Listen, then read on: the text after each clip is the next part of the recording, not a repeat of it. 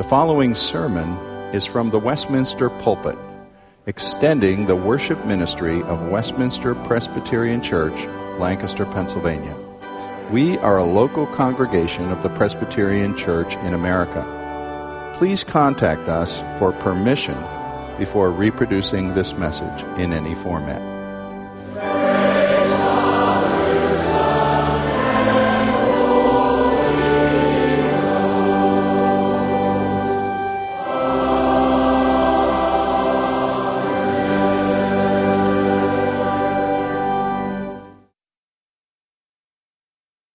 Is our privilege this evening to continue our series in the book of Ephesians. And tonight I'll be reading from Ephesians chapter 4, verses 17 through 24. I believe it's page 978 in your Pew Bibles. If you want to grab a Bible, if you didn't bring your own, you don't have your own, you're welcome to use the one in front of you. And I encourage you to follow along as I read. This is the Word of God, it is the truth, and it is a precious gift. May we receive it as such this evening. Ephesians chapter 4. Now, this I say and testify in the Lord, that you must no longer walk as the Gentiles do in the futility of their minds. They are darkened in their understanding, alienated from the life of God because of the ignorance that is in them due to their hardness of heart. They have become callous and have given themselves up to sensuality, greedy to practice every kind of impurity. But that is not the way you learned Christ, assuming that you have heard about him and were taught in him as the truth is in Jesus. To put off your old self, which belongs to your former manner of life and is corrupt through deceitful desires, and to be renewed in the spirit of your minds, and to put on the new self, created after the likeness of God in true righteousness and holiness.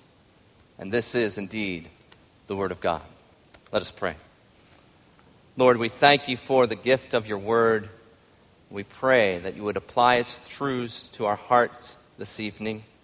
May your spirit reign in every heart. May your Son call us to yourself. And may we rejoice in the truth of your word and the difference that Jesus makes. We pray this in his name. Amen.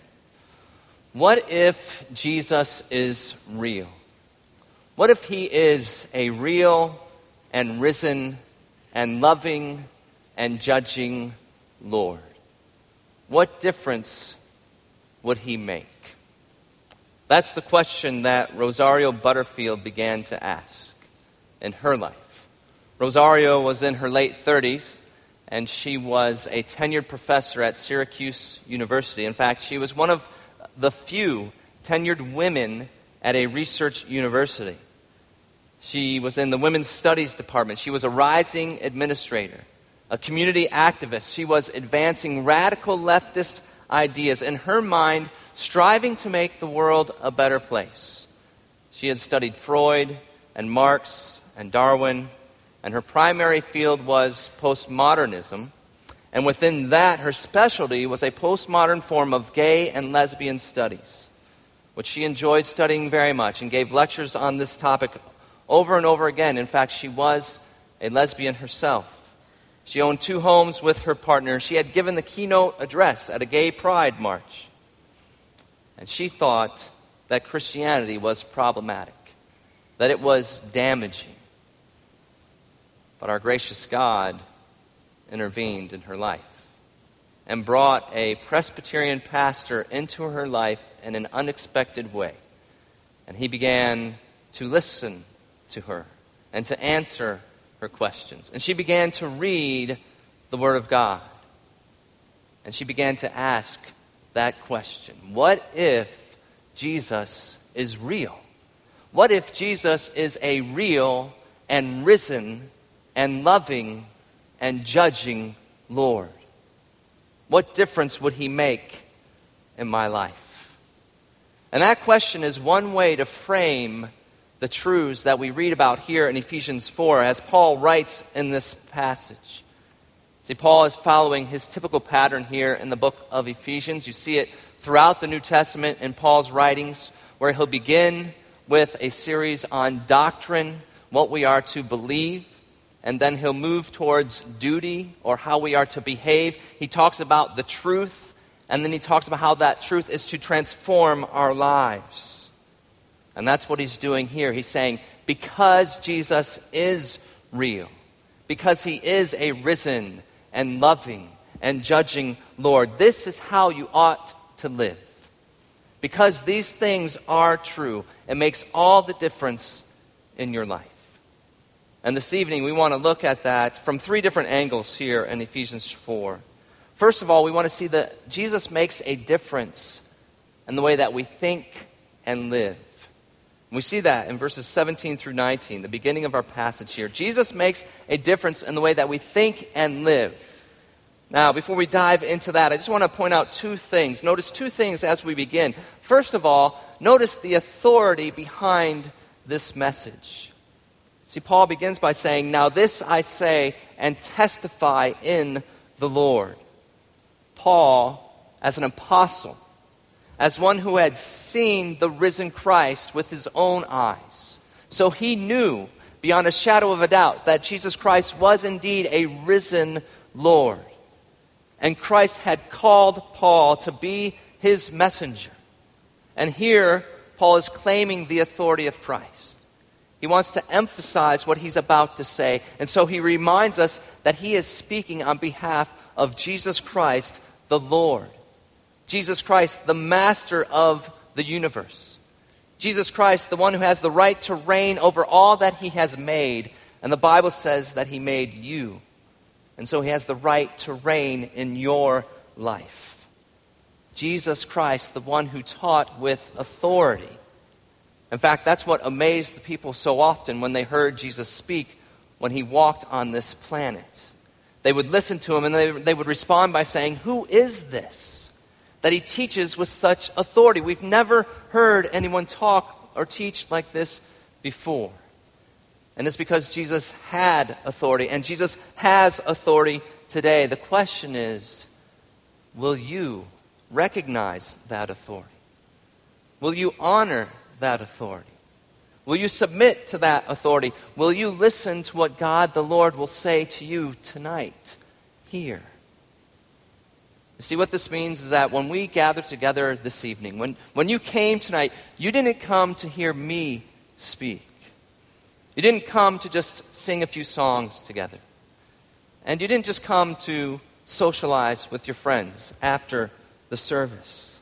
No, we gather together to hear the word of the Lord and to worship the Lord of the word. And when we gather together tonight, something supernatural takes place. You've heard me say this before, and I cannot emphasize this enough. But when you gather together to worship the Lord tonight, something unique happens, something supernatural happens as we hear the word of the Lord proclaimed the authority of God Himself comes and meets with us through His Word, and He speaks to us today through His Word. Now, some of you here tonight agree with that 100%. And that's why you are here. You are eager to hear your God speak to you through His Word. But some of you are here tonight, and you're not so sure about that. You know, you might not believe that the Bible is indeed the Word of God. And you might not think that it holds any authority over your lives. And if that's you tonight, if you're wrestling with that, if you're struggling with that, I would just encourage you for tonight to consider the possibility that this might indeed be the very Word of God. That it might indeed hold authority over your lives. And I would also encourage you to read it and study it on your own and see if it does not prove true. Paul is speaking to us with the authority of the Lord Himself. Secondly, also notice who Paul is writing to. And we began the series several weeks ago, but you might remember at the beginning, chapter 1, the first couple verses, Paul tells us that he's writing to the church in Ephesus, the saints who are in Ephesus. These were, in fact, Gentiles themselves. But what does Paul say here in verse 17? He's speaking to Gentiles and he tells them to no longer walk as Gentiles do. So, what does that mean? What is he talking about? And I think there's two things going on here. One's the main one, and that is this. A lot of times when the Bible uses the term Gentiles, it's referring to people who do not yet know Jesus Christ, to people who are not living for Christ, who are not following Christ. In a word, it's, it's talking about people who are not yet Christians. But I think Paul also is reminding the church at Ephesus that their identity is not in their nationality. It's not a matter of where they were born or what family they were born into, because God has made a complete difference in their lives through Jesus Christ. And so now they are in Christ. Earlier, we were taught that these Gentiles, who had been enemies of Christ, were now members of the household of God. And so Paul tells them, don't live as those who are not members of the household of God, because that's not who you are anymore. And then he describes for us the difference that Jesus makes in the way that we think and the way that we live. And he does this by showing us the layers of corruption apart from Christ. So we can see the difference that Jesus makes in the way we think and the way we live by looking at a life without Christ. And that's the picture Paul gives us in verses 17 through 19. And essentially, he summarizes it like this it's a hardness of heart that leads, first of all, to darkness of mind, or what the Bible would call spiritual blindness, where people cannot see the glory of Christ. They cannot see the beauty of Christ. They cannot see the truth of Christ. And then this darkness of mind leads to deadness of soul under the judgment of God, and finally to recklessness of life. Having lost all sensitivity, people lose all self control. We see this in our world today. We see this in verse 19. Paul wrote, They've become callous. They've given themselves over to sensuality, greedy to practice every kind of impurity. In a sense, he's saying they lose their sense of right and wrong, so they pursue whatever feels good, and they end up doing all kinds of wrong. That certainly is what described Rosaria Butterfield's life, as she was pursuing all kinds of sin. And this is the true nature of the world apart from Christ. It's what we are by nature. And if our gracious God did not intervene, and if he does not intervene, that is where the human race would remain. It's where we would remain condemned to futility. Now, perhaps you're here tonight, and maybe you don't identify with that assessment of your life that Paul gives. You know, you might be living a life of sin, and you might be loving it. You might not think that it's futile. You might think that it's fulfilling, and you might not realize yet the true futility of your sin. And you might not recognize that God is being patient with you. He is withholding his wrath that you might recognize your rebellion and you might repent. You might turn to him. Or maybe you're here tonight and you don't see that what Paul says is true of you. You don't agree with his assessment of you because you see yourself as a good person, an upright, moral person. You're striving to do what is right. Maybe you even consider that you are intellectually enlightened, much sharper thinker than any Christian you know looking to reason, looking to science to guide your life. And you may claim the intellectual high road, but the Bible says, both here and also in Romans chapter 1, that the reality is your heart is set against God. And so your understanding is darkened, and you suppress the truth about God. You refuse to acknowledge Him. And you are not willing to submit to Him. You reject what the Bible says you know to be true.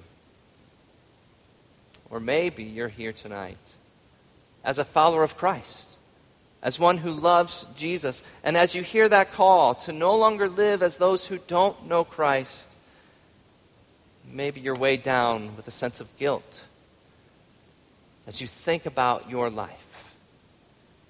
And you're filled with shame at the habits that have a hold on, on, on you and you can't seem to break free from and you know that they're not the kind of habits that should characterize those who know and love Jesus Christ. And you see the mess that you've made of your life and the brokenness that has resulted because of your sin. Where, wherever you are tonight, as you consider where you personally are in relation to the difference that Jesus makes in the way that we think and live, remember this key point. Paul is writing to believers, he is writing to followers of Christ. So, why would he give this warning? Why would he need to tell followers of Christ, don't live as if you're not a follower of Christ? Don't live as if you don't believe in Jesus. Don't live like people who are not striving to follow Jesus. Well, the reason that Paul gives this instruction is because we, as believers, as followers of Christ, we face these temptations to sin every day, multiple times a day. We face the struggle to live as if we don't know Christ, as if Jesus is not real, as if he has not risen as if he is not a loving and judging Lord. We face this in the way that we respond to our spouse, in the way that we treat our children. Children face this in the way that they will decide whether or not to honor their parents, the way we live in our workplace, the way we live in our neighborhoods, the way we live in our families. We face these struggles, these temptations. We face them in the way that we will use the internet. You know, the, the sinful allures of the internet can be so great. And they lead so many people, both Christians and non Christians, into destructive, addictive behavior. Whether it's gambling or pornography, or maybe even something more accepted as just a waste of our time, not using our time wisely. And it might seem innocent. It might seem as if I'm not hurting anyone, nobody knows about it. Nobody needs to know about it. I can stop anytime. I'll just indulge this one time, and then I'll put it behind me and go on and, and leave it behind. But the reality is, when we indulge in sin, it hardens our hearts. It darkens our minds to the evil of what we are doing. And it ultimately makes us less and less sensitive to and less fulfilled by the profound satisfaction that only God can truly provide. Sin dulls our appetites for Christ, and it is very damaging and very deadly. You know, fruit tastes a lot better when you're not eating chocolate every day. So I've heard. When we want the embrace of the world to satisfy us, when we want the embrace of the world to satisfy us, we inevitably discover that we need to squeeze us, we need it to squeeze us tighter and tighter and tighter until it drives all tenderness and feeling out of our hearts. It's this vicious cycle. We want more and more and more. We're satisfied less and less and less. And it drives us away from the satisfaction in Christ. Paul says we are alienated from the life of God. Pastor Bryan Chapell shares an illustration to help us understand this. He talks about uh, the phenomenon that happens when you visit people in the hospital who are on their deathbed. And they, they realize that they're about to die, and nothing can really be done to bring them back to health. So they're in their last stages of life. And he has visited numerous people in the hospital that are facing that situation. And he says what happens is these dying loved ones urge you, they urge their loved ones to squeeze their hand. They long for this sensation of human touch as their experience in this world is coming to an end. And as their heart begins to fail, and as those senses, those sensations that reach the brain begin to dull, that desire for human touch becomes all the more intense. The need becomes all the more pressing. And he shares a specific example of this man who was dying because of a tear in his failing heart, and how his, fam- his family had gathered together around him in the hospital to visit with him. And he asked them to squeeze his hand. And so they grabbed his hand and, and they were holding his hand, and he cried out, Harder! So they squeezed harder and he's losing his sense of touch harder and they squeeze harder until finally he could no longer feel it and he just cries out hold me And his family gathered around and they lifted up, him up and they, they held him in their arms, not realizing that their embrace would complete the tear in his heart. And he would die moments later. See, tonight, whether you're here in love with your sin or denying your sin or struggling with your sin, Paul wants this shocking image about the reality of sin to grab your attention, to help you realize that seeking pleasure outside the path of God promises to satisfy, but ultimately it only destroys the heart. It darkens the mind. It deadens the senses. It alienates you from the true God, and it ends in futility. It ends in death. And Paul says, God's children must not fall into that pattern. We must not live as those who do not know Jesus. Jesus makes a difference in the way that we think and in the way that we live. You must not live like that. Why? Because you know the truth. You know that Jesus is real, that he is risen, that he is loving, that he is a judging Lord. And he made you to love him, to delight in him, to worship him, to trust him. You have seen the beauty that is in Jesus Christ, and you cannot turn away from it. Jesus makes a difference in the way we think and in the way we live. But we move on here to verses 19 through 20, or verses 20 through 21, and we see that Jesus makes a difference when we know him. Jesus makes a difference when we know him. Verse 20 says, But that is not the way you learned Christ. Seems a strange thing to say. You learned Christ. But what that verb means there, it's referring, it could be, it could be translated, that's not the way you came to know Christ. And it's referring to a one time act. It's a clear reference to the act of salvation or conversion. It's not the way you came to know Christ. It's not the way you were transformed when you put your trust in Jesus Christ. You see, being a Christian is not just learning about Jesus. It's not just gaining knowledge about who Jesus is. It's not just learning a bunch of facts so that you can pass a theological test. It's getting to know the living God Himself. We can have a real, living, dynamic relationship with the one who created all things and holds all things together and who loves us eternally. And when you come to know this Jesus, the real, the risen, the living, the loving, the judging Lord, you are never the same. You cannot be the same. You cannot live as if He's not there. You cannot ignore Him. You cannot help but be transformed by Him because Jesus is so utterly unique, because He is God in the flesh. Jesus makes such a difference because He is so different Himself. He is powerful, He is compelling. We didn't have our mission report this morning, so I'll give you a little mission report this evening. And some of you might be familiar with this story. It comes from Matt Irvin. Matt is one of the missionaries that we support in London.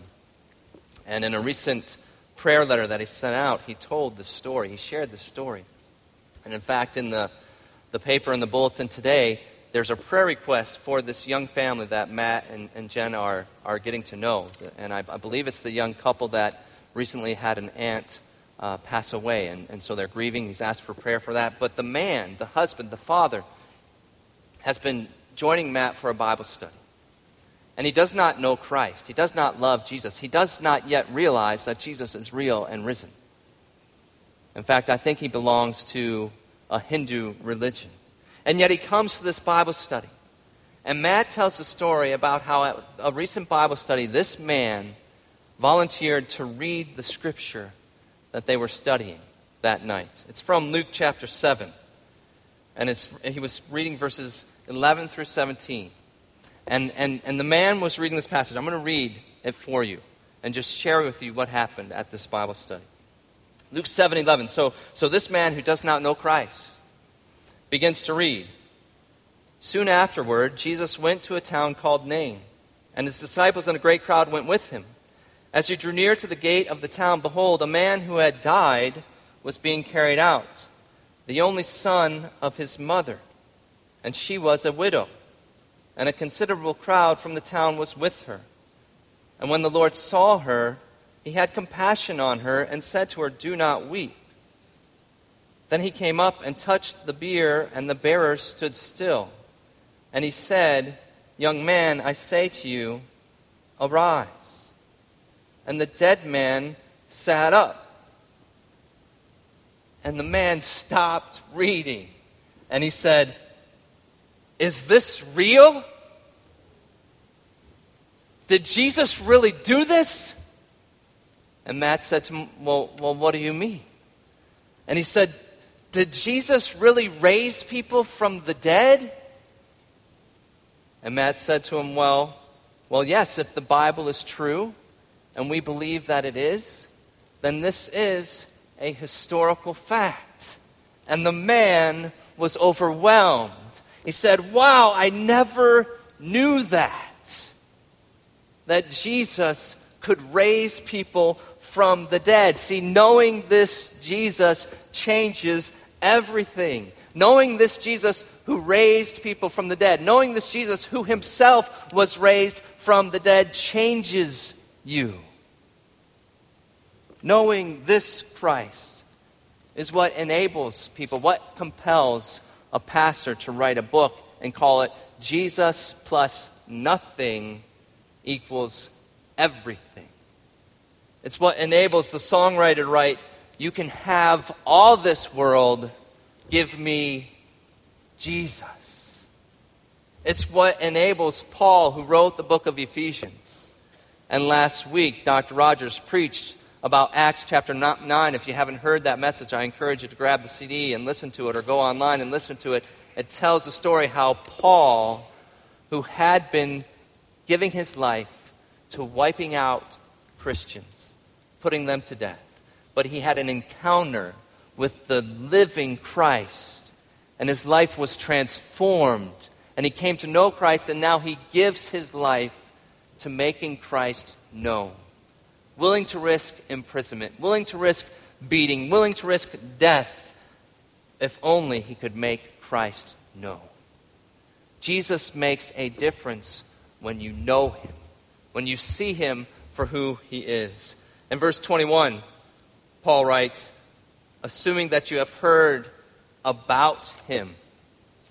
But that word about, that preposition, is not actually in the original writing. And it's better translated, or you could say a literal translation would be Surely you heard him and were taught in him. So it's not just hearing about Jesus, although you do hear about Jesus, but it's that you hear him. You hear Jesus himself the one who reigns over all, calls out personally to you. And this is what must happen in your life if any of what I am saying is to make any sense to you. You must hear the voice of Jesus calling you out of darkness into light, calling you out of death into life. Something supernatural must take place in your life. The Bible says, Jesus says, in John chapter 10 My sheep hear my voice, and I know them, and they follow me. Have you heard the voice of Jesus? Do you hear him tonight calling to you from his word? If not, my encouragement to you would be to read his word, to listen for the voice of Jesus through his word, to continue to come to church, to hear the word of God proclaimed, to ask the Lord to give you ears to hear his voice. Jesus makes a difference when we know him, when he calls us. Well, finally, we see a third angle here in, in, the, in the final passage here, verses 22 through 24. When Jesus calls you, when you hear him, when you're taught the truth that is in him, the difference that Jesus makes is total transformation. It is a completely new you. Know, we're, we're what, two weeks into the new year? And I don't, I don't know, I won't ask for a, a, share, a raise of hands or anything like that. But I don't know if any of you have made New Year's resolutions and already broken them 13 days. But, uh, you know, now's the time of year when, when, when people are thinking about, okay, a new year's begun. How can I improve my life? How can I make my life better? How can I make myself into a, a new, better person? And whether we want to admit it or not, I think for, um, I don't know what the exact age would be, probably anybody out, out, of, out of college, maybe 25 and above, I don't know. For, for most people, their resolutions center around losing weight and improving their image. You know, eating better, losing weight. So, so at this time of the year, if you are not currently a member of a gym, you're not really welcome there. I, I read this, I saw this post on Facebook recently, and, and this person who goes to the gym was just like, I hate this time of year. I can't wait till all these people leave. And somebody else was like, well, just wait till February, they'll all be gone. So apparently, I would not be welcome there. You know, but that's what people are doing. The gyms are packed right now because people want to transform their image. They're motivated at the beginning of the year. How can I improve myself? But you know, Jesus doesn't just come and improve your life. And he doesn't try to make it happen. Jesus transforms your life. He makes you completely new, and he never fails. You see, what he starts, he finishes. Pastor John MacArthur said it like this He says, Salvation is not improvement or perfection of what already was, it is total transformation. You become a new creation. The Bible says, Therefore, if anyone is in Christ, he is a new creation. The old has gone, the new has come. And see, remember, who is Paul writing to? He's writing to people who already know Jesus. He's writing to believers. He's writing to people who are already following Christ. And so he's not exhorting us to do these things here in verses 22, 23, 24, but he's describing what happens, what has already happened to those who know Christ. When someone hears the gospel of salvation, b- believes the truth that is in Jesus, this is what happens. This is the reality of that experience. And Paul is emphasizing our union with Christ. This is a truth that he continuously emphasizes throughout his writings. Paul's reminding us that we are, when we are born by nature, we are members of the family of Adam. The first Adam, created in the garden with Eve, was our representative head, our original father, and we fell in him. And because of that, we experience the consequences of this in our lifestyle and in our destiny. But when we trust in Christ, our ties with Adam are broken and done away with forever. And we are gloriously adopted into a new family. So now we belong to Christ, the new Adam, our new representative head, the head of God's people. And Paul's saying, learn to live in the reality of that. This is what happened. Live in the reality of that. So when he says, put off the old self, He's referring to the old man. He's not referring to the earlier part of your life before you knew Christ, before knowing Christ. But he's referring to the old man, that life of condemnation, that life of slavery under the first Adam. And he says, when you come to know Christ, that has been put off. It, that verb means to strip off. It's, it's like taking off some old, filthy clothes and getting rid of them. You know, last week I was not feeling very well. Um, in fact, on Sunday I was rather sick, and, and Amy was a, a, an amazing trooper in our home, doing all the work, taking care of everything in the house and all the, all the kids. And uh, I was sick all day Sunday, and, and Monday not feeling good. And, and she comes to me and she says, You need to take all your clothes, anything you touched, and put it in the wash. And, then, and there was one moment where I kind of, I guess I had my hand on her shoulder, and and she goes, she shoves me away. She's like, no offense, but don't touch me. You know, she's the mom. She cannot get sick. She wants me to put off all those filthy, old, dirty, contaminated clothes. Some of these, you might be familiar with some rescue missions. They have, some of them have what's called a delousing room. So if somebody's, somebody comes and they've, they've maybe been struggling with homelessness and they haven't had a chance to bathe or get clean in a long time, they'll take all their clothes and they'll actually burn them and clean them up and give them a new, a completely new set of clothes. That's, that's an image of what's happening here. That's an image of what has happened to us. We put off the old man.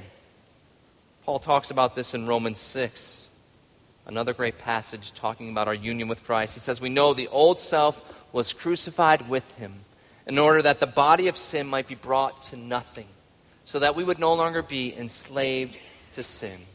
That man has been put off. And then Paul says, Be renewed in your mind. And, and there he's talking about how we change the way we think about our sin. We no longer delight in our sin. We no longer deny our sin. We admit it. We change the way we think about Jesus because now we think clearly. We see clearly. We see the truth. We're no longer darkened in our understanding, and so we turn from our sin. We admit our sin. We desire to turn from it and turn to Christ and trust in Him and love Him and follow Him and live for Him. The old man has been put off. We've been renewed in our mind, and we put on the new self. Who is that new self? But our union with Jesus Christ. We are made new in Christ. See, when we trusted in Christ, our ties with the old Adam are broken. We've put off the old man. And in being united to the new Adam, to Jesus Christ, we also put on the new man. We've put on Christ. We've been raised with Jesus Christ. Or Christ has been put on us. So now, it's not just that my life has changed and become new. This newness means that I belong to a new way of living, a new age that has been inaugurated by the resurrection of Jesus Christ. See, Christ has become the first new man by means of his resurrection from the dead. He's the firstborn from the dead. So this concept here is bigger than just a New Year's resolution. It's bigger than that we lived an old life, now live a new life. See, in our new life in Christ, the destiny for which Adam was created will now come to fulfillment. Let that sink in for a moment. Our new life in Christ, that destiny for which Adam was originally created, will now come to fulfillment. See, God created us to be with Him. He created us for His glory. Man has been created in the image of God, and that image has been marred and broken by the fall. We see this all around us. We see this in our own families. We see this in our nation. We see this in marriages and relationships. We see this brokenness all around us. But in Christ, this image can be restored. He makes all things new. And so we can once again reflect His character and His glory in true righteousness and holiness. Not perfectly, but increasingly and headed to perfection. And while it will take a lifetime to work all this out in our thinking and living, it will indeed happen. And our lives can never be the same again because we are headed for eternal glory with Christ. And this is all possible because of the difference that Jesus makes.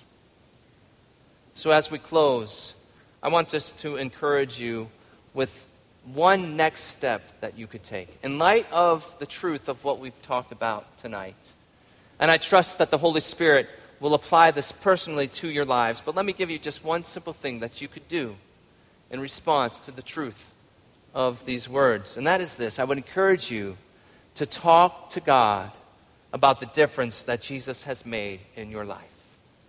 Talk to God about the difference Jesus has made in your life.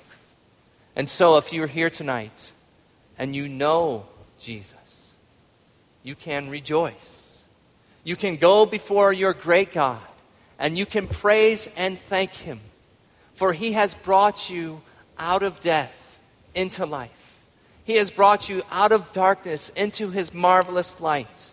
And you know that you have been ransomed from the futile way of life handed down to you by your fathers not with perishable things such as silver or gold, but with the precious blood of Christ, a lamb without blemish or spot. And so you can rejoice and praise and thank your God and Father. And then you can bring your request to Him and say, Lord, make this true in my life. Live through me. You have been crucified with Christ. You no longer live, but Christ lives in you. And the life you now live in the flesh, you live by faith in the Son of God who loved you and gave himself for you. Is that true? Amen. You can bring that before God and ask Him to work that out in your life. But if you've come here tonight and Jesus has not yet made that difference in your life, and perhaps you do not yet know Christ, I encourage you to talk to God about that as well. And you would come to Him, and now you would have the opportunity to repent, to admit that you need Jesus to make that difference in your life. And let me just read for you the way Rosaria Butterfield put this. Because Christ did transform her life completely. And I would encourage you, The Secret Thoughts of an Unlikely Convert. This book tells her story. I would encourage you to read it, but this is what she says. She says, That night I prayed and asked God if the gospel message was for someone like me too. I prayed that if Jesus was truly a real and risen God, that he would change my heart and if he was real, and if I was his, I prayed that he would give me the strength of mind to follow him and the character to become a godly woman. I prayed for the strength of character to repent for a sin that at that time didn't feel like sin at all. It felt like life, plain and simple. I prayed that if my life was actually his life, that he would take it back and make it what he wanted it to be. I asked him to take it all my sexuality, my profession, my community, my tastes, my books, and my tomorrows. And Christ indeed took it all and transformed her life. And today, she is a Presbyterian pastor's wife and a mother of four children that they have adopted, living for the glory of the real and risen and living Savior. Do you know him? I am forever grateful for the difference that He has made in my life. And I hope and pray that you will know Him as well. Let us pray.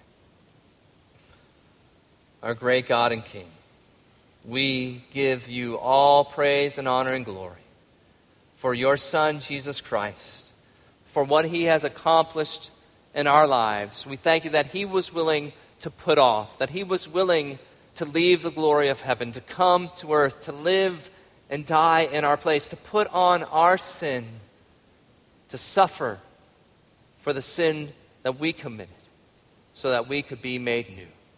Lord, may you make people new this evening, and may you encourage and strengthen your children that they might delight in you.